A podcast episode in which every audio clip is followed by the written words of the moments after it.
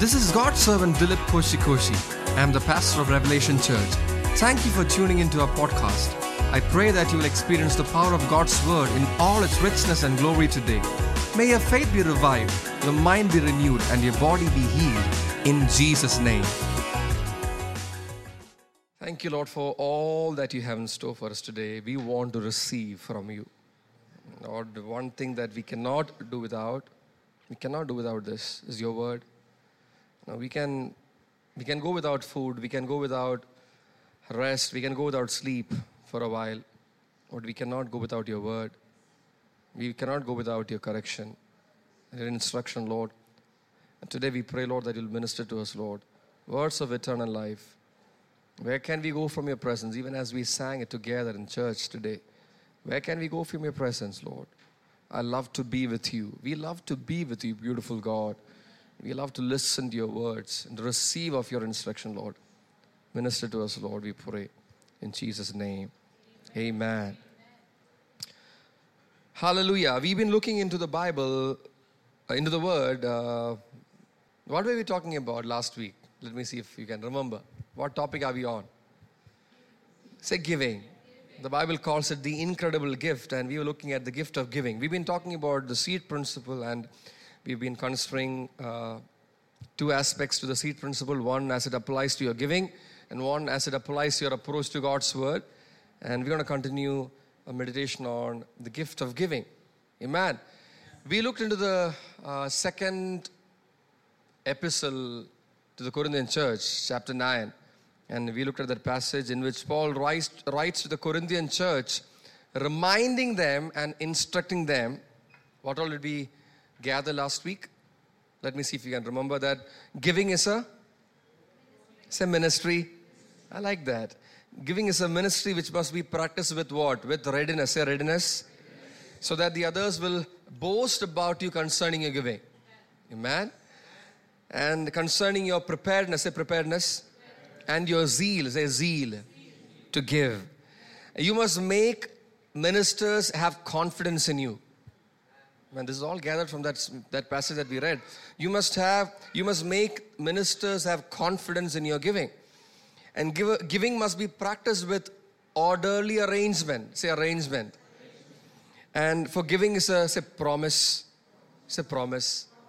Hallelujah. Giving must be bountiful. Giving must be, purposeful. Giving must not be affected by covetousness. That's right. Giving must be, cheerful. Hallelujah. In fact, when we look into God's word, especially the book of Acts, we see how the first century church, the original church.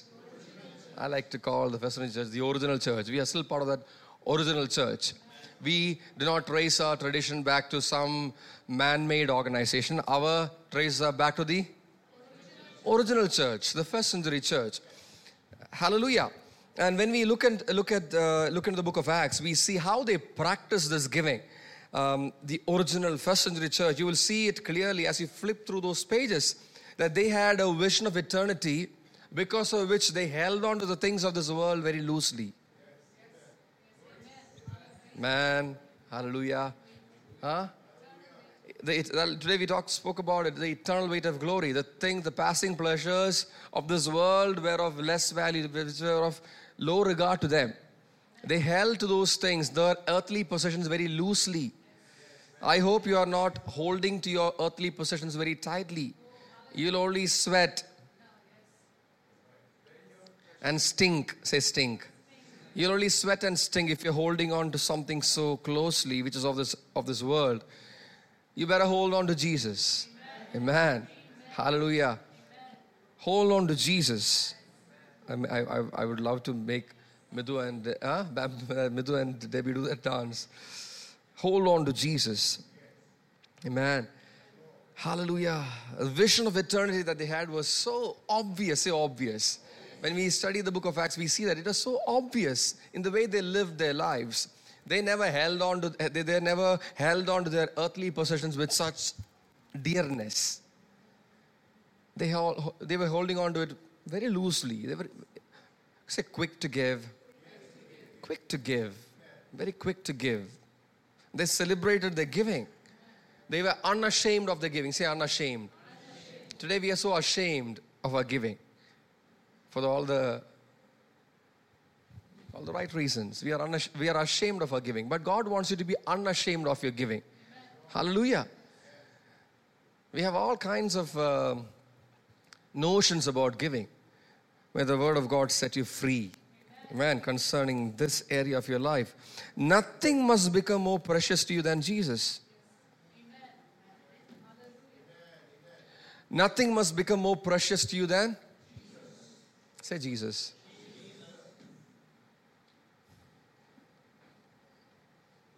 You must never have anything. You must never find anything too big that it finds its place above Jesus. You must never find anything too big that blocks. That's right, that blocks. Today morning you spoke about that. That blocks your vision of Jesus. Nothing must be too big. Nothing must be bigger than Jesus. Amen? In your life. Now I want to once again repeat something that was mentioned last week. And I believe it is so important for you to understand this. The sign of revival in a church is when you celebrate, when the church celebrates giving. We celebrate teaching on giving. There's so much of receptiveness, there's an eagerness to receive the teaching on giving. Not only that, the church will follow it up with what? Application by practicing, celebrating, giving. Hallelujah. The sign of revival is a church which is in a church where this teaching is sought after. It is sought after. Amen. This is a recipe for revival. This is a recipe for revival. Now, this is guaranteed. Now you can be guaranteed about this. If a church practices giving, if a church celebrates and receives the teaching on giving and starts to practice giving, that's a recipe for revival. Amen. You don't have to look further than that. Amen. You must stop pretending before God. Amen. You must drop your guards before God's word. You must hold your defense down. Hallelujah. You must... shed your disguise. You remember, I was telling you from their account in the life of Jeroboam. How many of you know Jeroboam? Yeah, you all know Jeroboam. You can go back and read, and you'll find him in the first book of Kings, First Kings. You will see him. And Jeroboam's son fell sick. Okay, I'm just repeating for the sake of those who were not there. He fell sick. And then he knew that there is this prophet called Ahijah, okay, who can tell what's going to happen. This prophet is known for his accuracy in prophecy. And like everybody else, we all want to know what's going to happen. He also wanted to know what's going to happen. So he told his wife to go pretending, disguising, in disguise, to meet with this prophet, because the prophet was old. His eyesight was dim because he had reached that age of his life where he was very old to probably quickly recognize people by vision. So he said, you go, disguise and go and find out what's going to happen to our child. So she went. But even before she entered and stood before the prophet said, you are Jeroboam's wife and you've come to meet me. You know what he said? God has sent me to you. Who came to whom? Jeroboam's wife came to Prophet Ahijah. But the Prophet Ahijah is telling her, I have been sent by God to you with a harsh message. And then he pronounced that word from the Lord. See, the thing is, you cannot approach God's word with disguise. It's not going to profit you. Okay, that's the what I want to underline today. If you're going to sit in the presence of God, hearing God's word, when the ministers of God are ministering to you, or maybe you are being ministered to by the Spirit of God Himself in your quiet time, in your private time with God, if you're going to sit with pretense, say pretense. God hates pretense. Amen. If you're going to sit with pretense and you're going to act like, I know it all, that's not going to profit you. So even concerning this teaching, when you're being taught, right now you're being taught, we are considering the seed principle. We've been considering it for the past couple of months now. We've been considering the seed principle. You're being taught the Word of God. If you're going to sit before God's Word with disguise, it's not going to profit you. The first thing you must decide when you come to listen to God's Word, the very first thing is, I'm going to be who I am, truly. And I'm going to make myself bare before my God.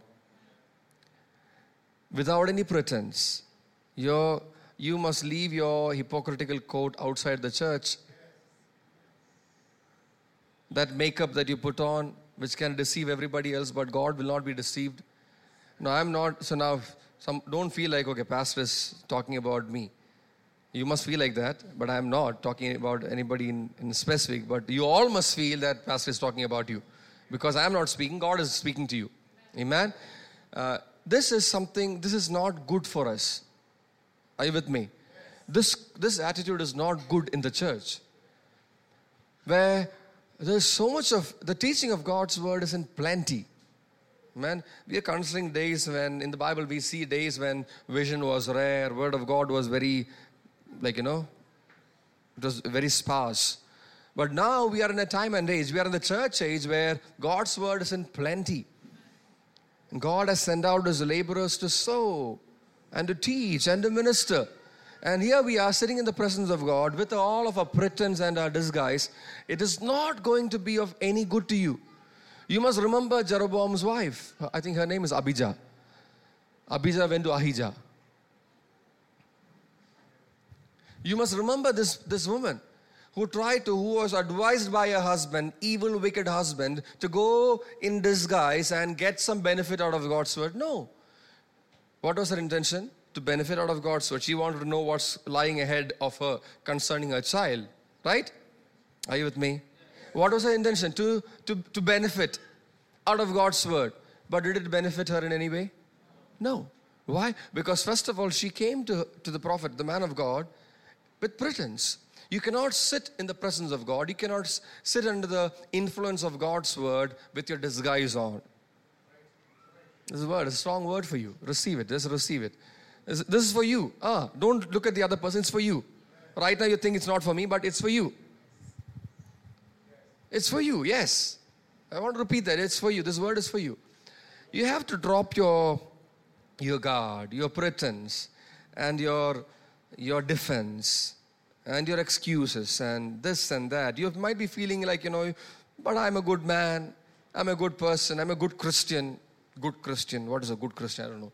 I'm a good Christian. I practice prayer and word and this and that. But you cannot profit anything out of God's Word until and unless you decide to let go of your pride. You decide to let go of your pretense. You decide to let go of your hypocrisy and be just as you are. That's why Jesus said, as a little child, do not hinder the little children from coming to me. For the kingdom of God, kingdom of heaven, belongs to such as this. You must be like that. No pretense. No disguise. This is who I am. Hallelujah. So when you are being taught about giving, do not sit. Do not sit like, I know it. That is a dangerous trait which was found in the scribes and the Pharisees. You remember that? What was the dangerous trait? Jesus himself said, "For I say to you, unless your righteousness exceeds that of the scribes and the Pharisees, you will not enter the kingdom of heaven." So what was wrong with them? They are the scholars of the day. And they had this attitude. We know it. We know the word inside out. We know every word, every syllable in God's Word. And that's what they do. They learn in God's Word. They teach others God's Word. But when the Word of God came before them and stood before them, they didn't recognize Him. Hallelujah. That's what Jesus said. If your righteousness does not exceed that of the scribes and the Pharisees, you will not by any means enter into the kingdom of heaven. And this is applicable to the church also. The church, this principle is applicable to the church. If you want to profit out of God's Word, you have to you have to shed the pharisaical attitude. Cannot act like the scribe of that day. Amen. Can I hear a louder amen for that? Now, last week, the Spirit of God challenged you to make a big decision concerning giving. Hallelujah. We when you were closing, the Spirit of the Lord challenged you to make a... I gave you the time to close your eyes, to pray and ask the Lord who I can bless and how I can bless that person. And some of you quickly, immediately received word from God. God showed them faces. God showed them what to give. And I was so encouraged to hear some big giving has happened. Some big giving, some expensive gadgets, giving away of expensive gadgets have happened. Emptying of bank accounts have happened. Emptying, say emptying.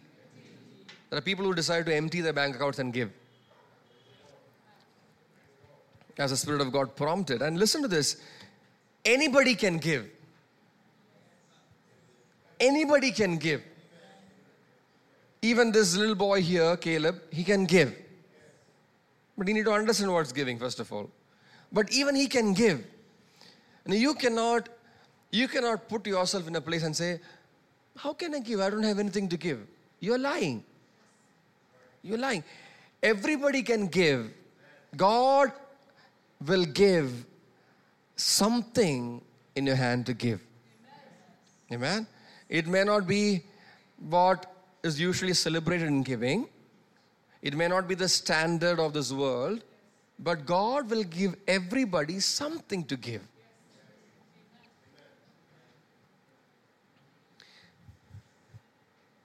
Do not miss out on giving by saying, I do not have enough to give.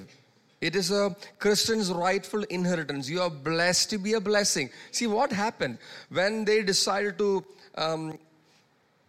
practice this giving. In the church, they sold all their possessions, brought it and placed it before the apostles' feet, at the apostles' feet. And then the Bible says, there was none. One more time, say, there was none. The sign of a healthy, revived church is what? No theology will teach you this. No Bible college will teach you this. But the sign of a revived church is this. There'll be none lacking. Think about it. There'll be none lacking in the church. That's who God is. You come to the wellspring of life. You come to the one who's the source of all things. And how do you think a person can lack? The Lord is my shepherd, I shall not want. That is Old Testament revelation. Now, how much more amplified and how much more greater is that to us who have come to the New Testament reality of things. It's we are talking about inheritance at the camp. It's a Christian's rightful inheritance. What? To be a blessing. You are blessed to be a blessing. You are blessed to be a blessing. And people have come to me and said, but I don't have anything to give. You're lying.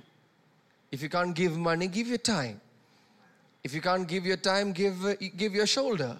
If you can give your shoulder, give your food.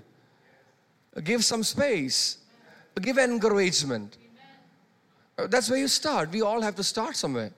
And if you're all hoping that I want to start by giving 10 lakh rupees, that's not how we started. That's not where we start. Start with what you have. That's right. Start with what you have.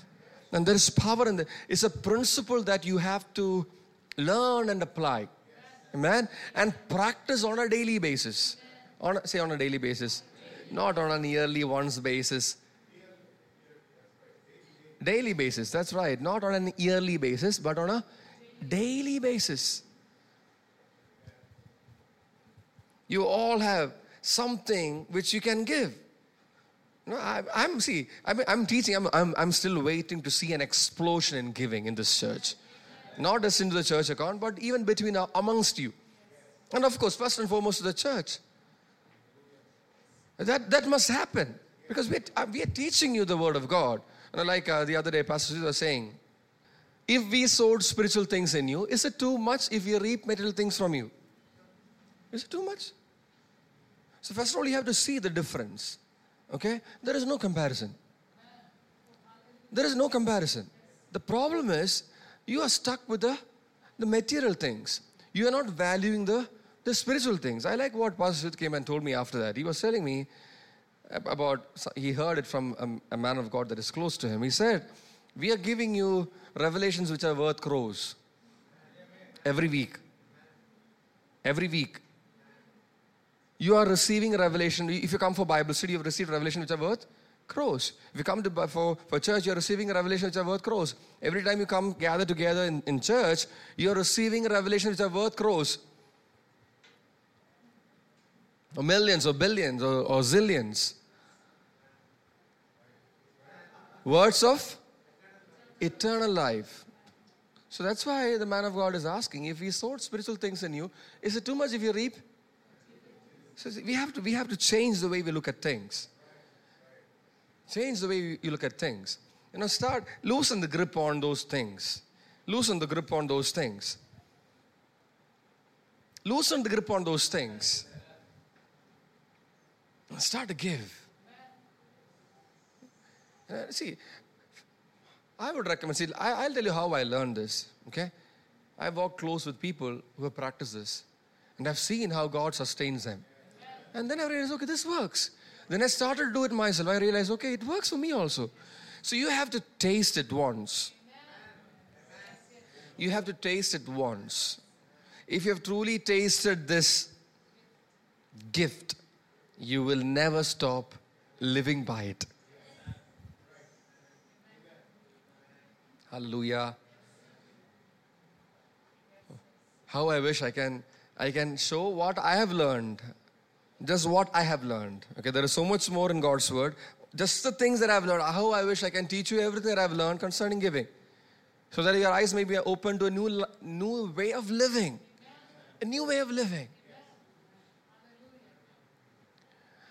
I'll tell you today, the mankind is struggling so much because they can't give. Nations are at war with each other because... The question is, how can I get something? What will I get? What will I get? Before every decision, your parents taught you, or your system taught you. I don't want to blame the parents. The system taught you, ask yourself this question. What will I get? WWIG. But we will say the other thing. What would Jesus do? But that is just a phrase. Doesn't make any sense for us. But we are following WWIG. What will I get? Come to church, what will I get? Serve in ministry, what will I get? Preach the gospel, what will I get? It's always about what will I get. Amen? No amen. Don't say amen. Hallelujah. Let it not be like that. The question must be, what can I give? What can I give? I like, this is a song, and it's not a scriptural or out of scripture song, but I love the theme of that song. We sing that song during Christmas. It's a song called Drummer Boy. Okay. I like the theme of that song. Maybe people will have issues with that song, but I think that it's okay, let him be.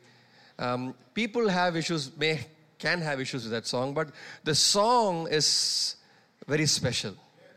It talks about a little boy who came and stood before the king in the manger, and he's playing what he can play. What can I give for my king? That's right. It's like that song is like a parable. It's like a parable. Exactly. That song is a parable. So your attitude in the kingdom must be like that. What can I give? You must wake up in the morning. The first thought in your head must be, how can I bless somebody? You know why? Because you're blessed to be a... Come to terms with that. You are blessed to be a... You know, there is a song that I used to sing when Dammy was small. He'll be sleeping. He'll be like, you know, and I want to wake him up. So when he is about to wake up, I'll sing this song. I am blessed. I am blessed. Every day of my life, I am blessed. When I wake up in the morning, as I lay my head to rest, I am blessed. I am blessed. So I used to wake him up to that song. Amen? You start your day with such songs. I am blessed. No, nothing can reverse that. You might be facing a million problems. There'll be 100 questions flying over your head. There might be bills unpaid and this and that. But what to do? The end of it all says, you are blessed. Amen. Say, I'm blessed. I'm blessed. Say, every day I am blessed. Every day. So if you're blessed every day, the first thing that you must consider when you open your eyes is this: I am blessed. Number two, how can I bless? Simple, right? So, see, what will a blessed person do? He will bless others. Is it difficult to understand? The sign of blessedness is the ability to bless. The sign of blessedness is not the big car in your porch. The sign of blessedness is not the money in your wallet. The sign of blessedness is not the number of servants in your house. The sign of blessedness is your ability to bless others. Amen. So in the morning, every morning, you must wake up to the power of being able to bless. You have the power to bless today, somebody today. Do you know that? You know that? You might have come to church with an empty wallet, but I want to tell you, you have come with the power to bless somebody.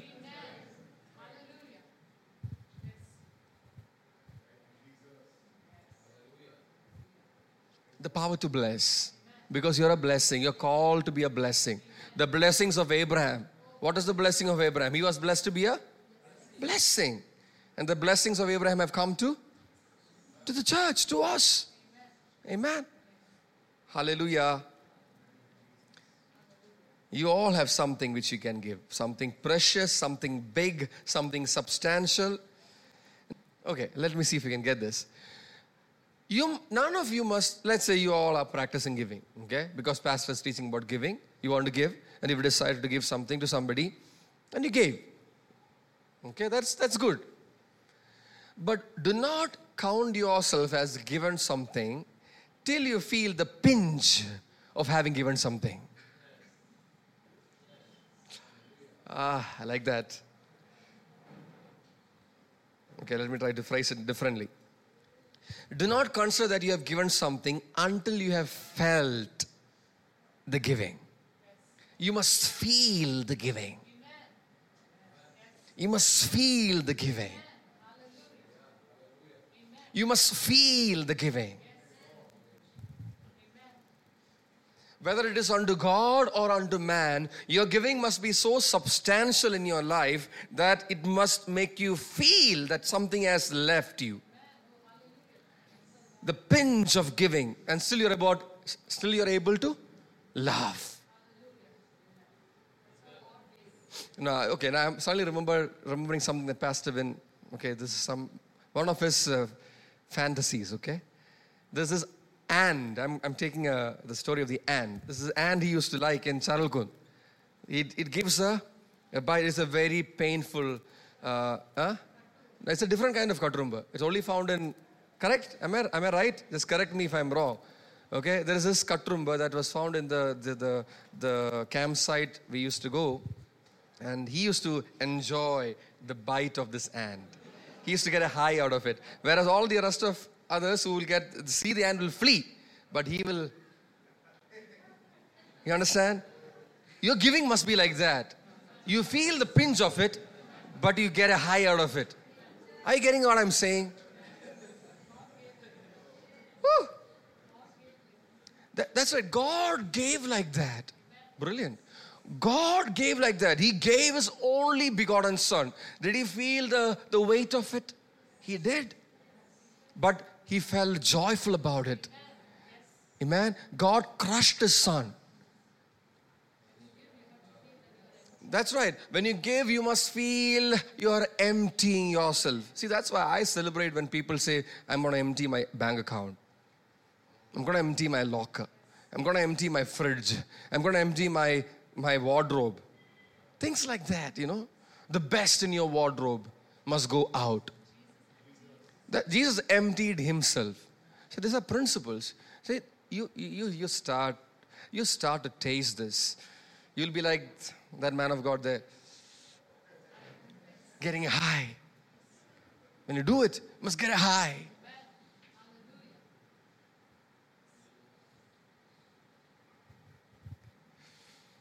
I've told this before. God loves a cheerful giver. I've told this before. Let me see how many of you remember. The word cheerful is translated from the Greek word, which is also the root word for the word hilarious. The word cheerful is translated from the Greek word, which is also translated the root word for the word hilarious. So God loves a... Your giving must be so hilarious, so much full of fun, so much full of laughter. You must have fun. You must roll on the ground laughing after you've given something. God loves that kind of giving. Huh? That's right. How many of you have been to Africa? God gave me the privilege. Yes, God gave me the privilege to go to Africa. Pastor Ruth and me were together in this trip, and we went to some of those churches in Africa, and we saw the way they give. They will be dancing, they'll dance, they'll come all the way from the man of God will be preaching, there'll be some revelation of God's word being given, and you'll see some people coming up from their chairs, dancing and coming and dropping their offerings. Worship, offertory time or tithe giving time is made a dance. It's dancing. Today the offertory time is the... In India it's like this. The least movement.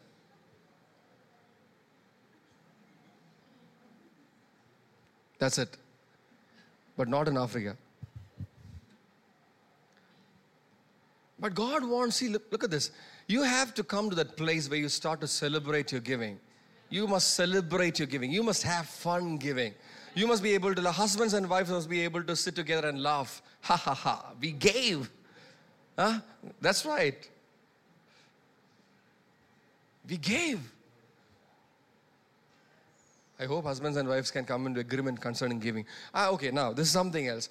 How many, if you want help in your marriage, the first thing that you must agree on is in giving. Not unto each other, but unto others. If you can agree on giving unto others, your marriage will be sorted. Your marriage will be sorted. I'm telling you from my experience, we've been married for almost 13 years. In 13 years, we learned this. If we can agree on giving unto others, our life is sorted, our children are taken care of, our bills are taken care of, everything is taken care of. But agree on this. If you are on two different pages concerning giving, you'll always be struggling in your marriage. There'll always be disagreement. There'll always be disagreement concerning your giving. Amen? Say agree. Agree on giving. Agree on giving. Do a Bible study to each other if you have to. Call your wife. Show from God's word. This is what God's word says about giving. Or call your husband aside and show from God's word. This is what God's word says about giving. And teach your children also to give.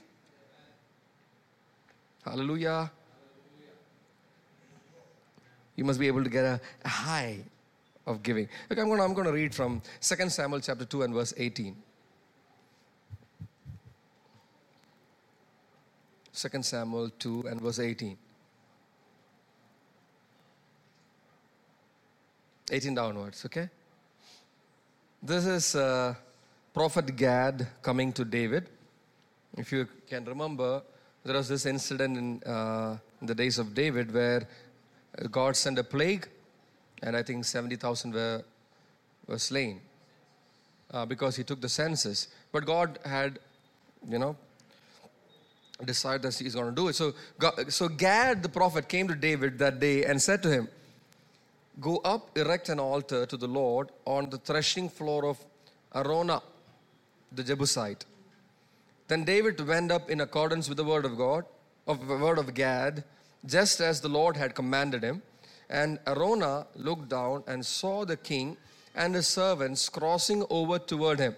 So Araunah went out and bowed his face to the ground before the king. Then Araunah said, "Why has my lord the king come to his servant?" And David said, "To buy the threshing floor." Say buy. Say buy. Say it loud. Say buy. "To buy the threshing floor from you, in order to build an altar to the Lord, so that the plague may be withdrawn from the people."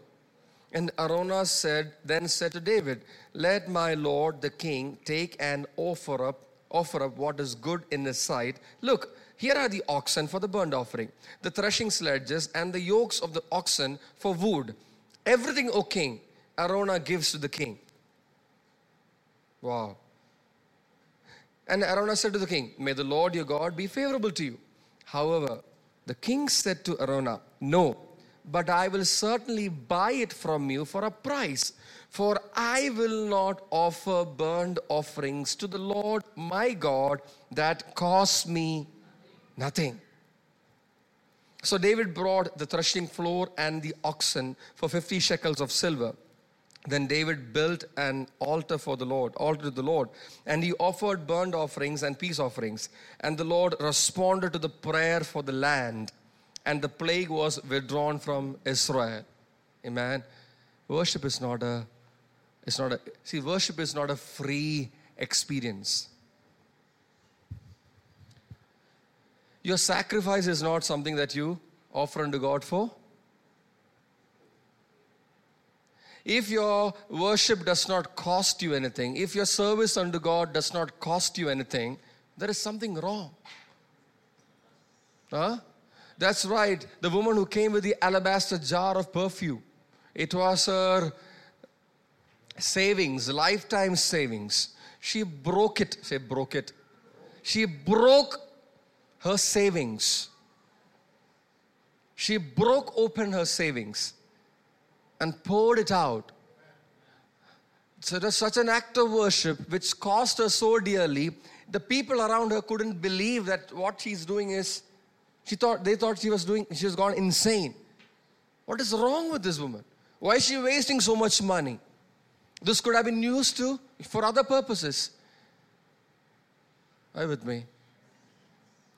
Your worship must cost you. It must cost you. Your sacrifice must cost you.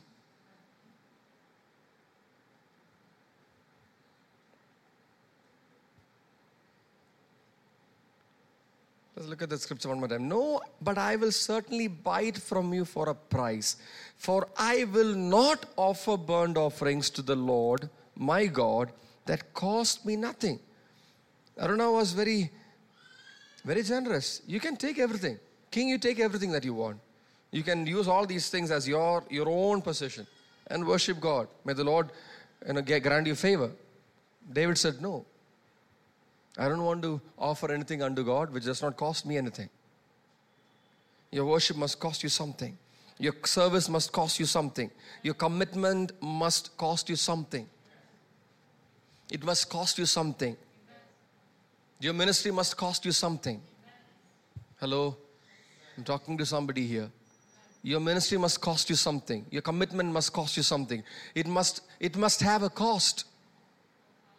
It must have a cost. Not unto others, but unto yourself. You serving God must come with a cost.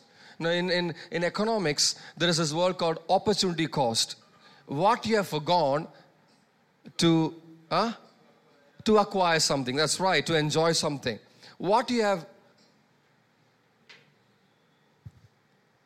What expense did you have what you have forgone? The value of the things that you had to forgo for the sake of acquiring something. That's called opportunity cost. That's right. I was just about to say that. That's why Jesus said, if anyone wants to serve me, let him first consider the. Now we all like the frills of ministry. We all like the limelight, the lights and all the dynamics that our good light engineer will do for us for the sake of making us look good when we are on stage. We all love that. But there is a cost. You must consider the cost of ministry. Yeah. there's a cost to ministry. I still remember, just before we got married, we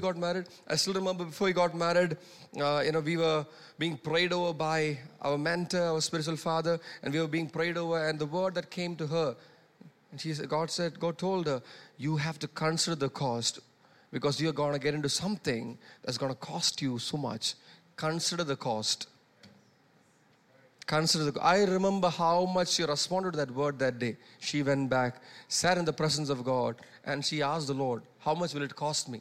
What all will it cost me for me to serve you? You have to consider the cost.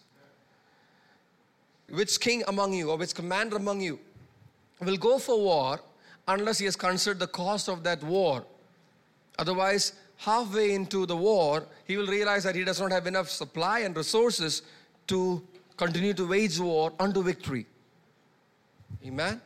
So there's a cost, say cost. A cost. Your worship will come with a cost. You're coming to church on a Sunday, must have a cost. It should cost you something, maybe your promotion, maybe your goodwill. It must cost you something. Maybe your social connections. Maybe that extra profit that you can make by working on Sunday. Why nobody is responding? Is it because it is too close to your home? Am I driving it too close to you? Is that why you're not responding? It must cost you something. You being in ministry must cost you. A high-flying carrier maybe. A high-flying carrier. It must cost you something. Because you have not started to worship God, you have not started to serve Him unless it costs you something. Maybe it costs you your dreams. Maybe it costs you your aspirations, your ambitions. You had plans to do this, but when the word of the Lord came to you and the call of God came to you, you decided to drop everything. You decided to drop the net. Father's business passed on through generations, going well. Everybody in the town knew that Peter was a fisherman. But when the master came around and called him, he dropped his net and followed him. Immediately. It costed him something. A livelihood. Why am I saying this? I don't know. But the Lord is putting in my heart to tell you. Do not offer unto the Lord. Do not offer sacrifice unto the Lord. Do not offer worship unto the Lord. Do not offer ministry unto the Lord your God that cost you nothing. Luke chapter 21. And he looked up and saw the rich, say rich. Who looked up? Who looked up? So you must know that when the offering is going on or when your giving is happening, he is looking. He's looking. What does the Bible say? He looked up. Don't think that Jesus is looking like, I will not look. You can do what you want. He looked up and saw the rich putting the gifts into the treasury. And he saw a certain poor widow putting in 2 small copper coins. He looked up and saw the rich putting the gifts into the treasury. And he also saw a certain poor widow putting in 2 small copper coins, 2 mites. And he said, truly I say to you. So he's with his disciples. So you see, he's giving them a live demonstration. Truly I say to you, this poor widow put in more than all of them. What? What? So what kind of economics is that? What kind of mathematics is that? The rich came by, put their gifts into the treasury, and then this poor widow came and put 2 copper coins, 2 mites. And then Jesus is telling his disciples, she put more than all the others. What kind of economics is that? For they all put out of their surplus, put into the offering. Say surplus. It's easy to give out of surplus. For they all out of their surplus. It is very natural to give out of surplus. It is very human to give out of surplus. Very earthly to give out of surplus. For they all out of their surplus put into the offering. But she out of her poverty put in all that she had to live on. So Jesus knew all that. So look at this. What did he see? He saw the rich coming and putting gifts. He saw the poor widow coming and giving 2 copper coins. But his vision of the rich people, his vision of the widow went beyond what the others could see. It went beyond what others would calculate and assume. And then he's making the assumption, he's making the inference that she put more than the others. You know why? Because they gave out of the surplus. How did Jesus know that? And Jesus said, she gave everything that she had. How did Jesus know that? That's why he's all-knowing. He knows what you have left behind. Now, when you come to give to God, or when you give to others, he knows what you've kept to yourself in your giving. Now, you think all that you can see is the stash of notes in your hand, or the check that you're holding, or the figure that you've entered in your mobile app. That's what you think God is seeing. No, he knows what you've left behind, what you're keeping, what you've kept aside. He's all knowing. He's all knowing. That's why the rich people will come like this. I'm not talking of anybody here, okay? I'm talking about this, what happened that day, okay? The rich people, they'll come like this. They'll make a big noise about their coming, and they will, with all pomp and pride and show, they will take out the gifts, the big gifts. They probably will have servants carrying their gifts, okay? Because the others should know that they're coming with so much, okay? So they will come with all that, and they'll ask the servant, okay, now let me give. And they give. Heavy. Big. Say heavy. Big. Large. But what they don't know is the fact that Jesus is watching, and he can see not what he has put, but he can see what you have left behind. So this is very small considered to the large you have left behind in your house. Whereas the woman who came with very small, meekly she came. She doesn't want anybody to take notice of her. Meekly she came. Quietly she came. She just slipped through. And very quietly, without any noise, very quietly, discreetly, she put those 2 copper coins. And she just quietly went back, hoping that nobody saw it. But Jesus saw not only the 2 copper coins that went in, he saw that back at her house, there is nothing.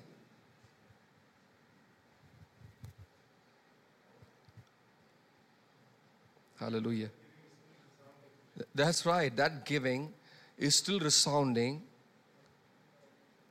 It's still challenging the church. It's still, I believe this woman gave her way, made a name for herself for the rest of eternity. Amen? With 2 copper coins.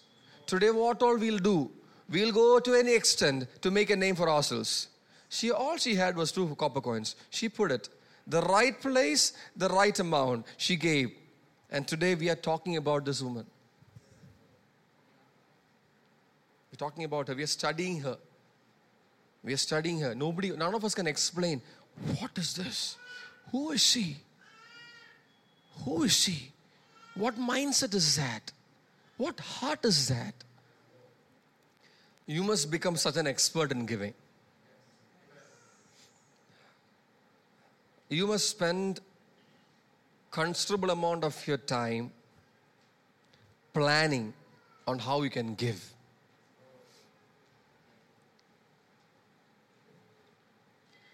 You must be so ready with your gift. That's even when we read that passage, 2 Corinthians chapter 9. It's talking about that you will, I don't want my boast to come to nothing. So I'm sending ahead of me, my people, so that you will be prepared beforehand, so that you will be able to honor the pledge that you made, previously made promise, so that your bountiful and cheerful giving will come forth for the glory of God. Amen? We must apply all those things in our giving. Plan, think, be a very generous person. Now, let's look back at that scripture that there is one who scared us, Proverbs 11. Proverbs 11, 24 and 25, the smooth water scripture. There is one who scatters and yet increases all the more.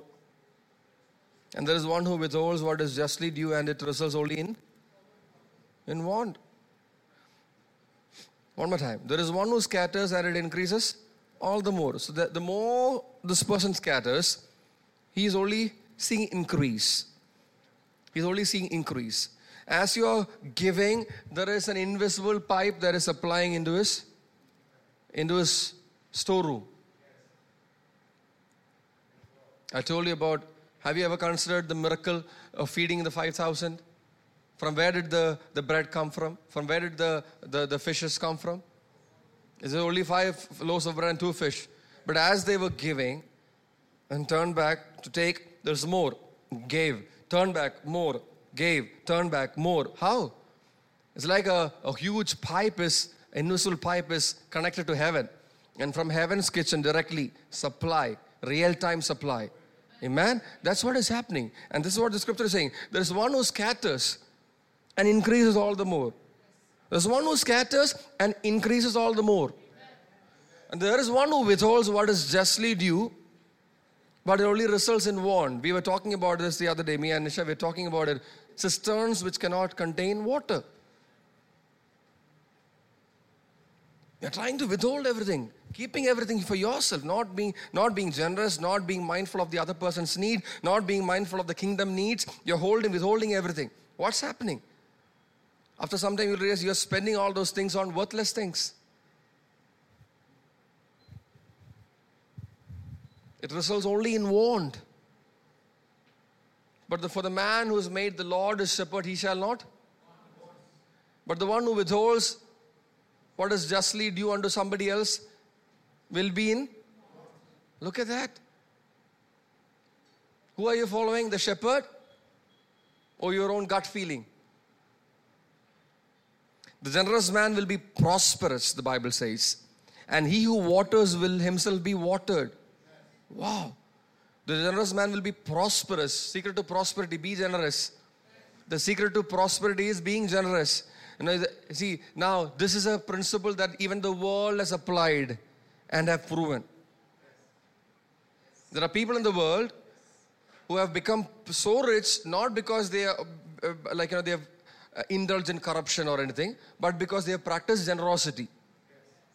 God honors. That's why it does not say the generous Christian man will be prosperous. It says the generous man will be prosperous, and he who waters will himself be watered. It applies to everybody. How much more for us Christians? We must take advantage of this. We are taught God's word. You are being taught this principle. That's why, like Pastor Switz said, every week you are being taught revelations which are worth crores. So is it a big thing that we enjoy material things from you? Say, it is not a big thing. Why the delay? Hallelujah. The generous man will be prosperous, and he who waters will himself be watered. Psalm 112. Praise the Lord. How blessed is the man who fears the Lord, who greatly delights in his commandments. His descendants will be mighty on earth. The generation of the upright will be blessed. Wealth and riches are in his house, and his righteousness endures forever. Light arises in the darkness for the upright. He is gracious and compassionate and righteous. It is well with the man who is gracious and lends. He will maintain his cause in judgment. He will never be shaken. The righteous will be remembered forever. See, this is, you must understand, generosity is a part of your righteousness. It's a gift in righteousness. It's a trait in righteousness. He will not fear evil tidings. His heart is steadfast, trusting in the Lord. His heart is upheld. He will not fear until he looks with satisfaction on his adversaries. He has given freely to the poor. His righteousness endures forever. His horn will be exalted in honor. One more time. He has given freely to the poor. His righteousness endures forever. His horn will be exalted in honor. The wicked will see it and be vexed. He will gnash his teeth and melt away. The desire of the wicked will perish. Hallelujah. You are the righteousness of God. You are a righteous person because Christ has made you righteous. Practice righteousness. Allow the righteousness of Christ to be revealed through you. Amen. In the way you give. In your generosity. Amen. In the way you want to bless. Wake up every morning and ask the Lord, who I can bless today. Be a channel of His blessings. Then you will realize what a bountiful God we serve. You will be in awe and in worship when you allow yourself to flow in the area of giving. Hallelujah. Thank you, Jesus. Did you receive something? You know, I'm waiting to hear testimonies that I've received car. Pastor, thank you for preaching that word. I received a new car. Thank you for preaching that word. I received a new laptop. I've received a new house. I've received a... You can fill in the blanks. This or that. Hebrews chapter 7 and verse 7.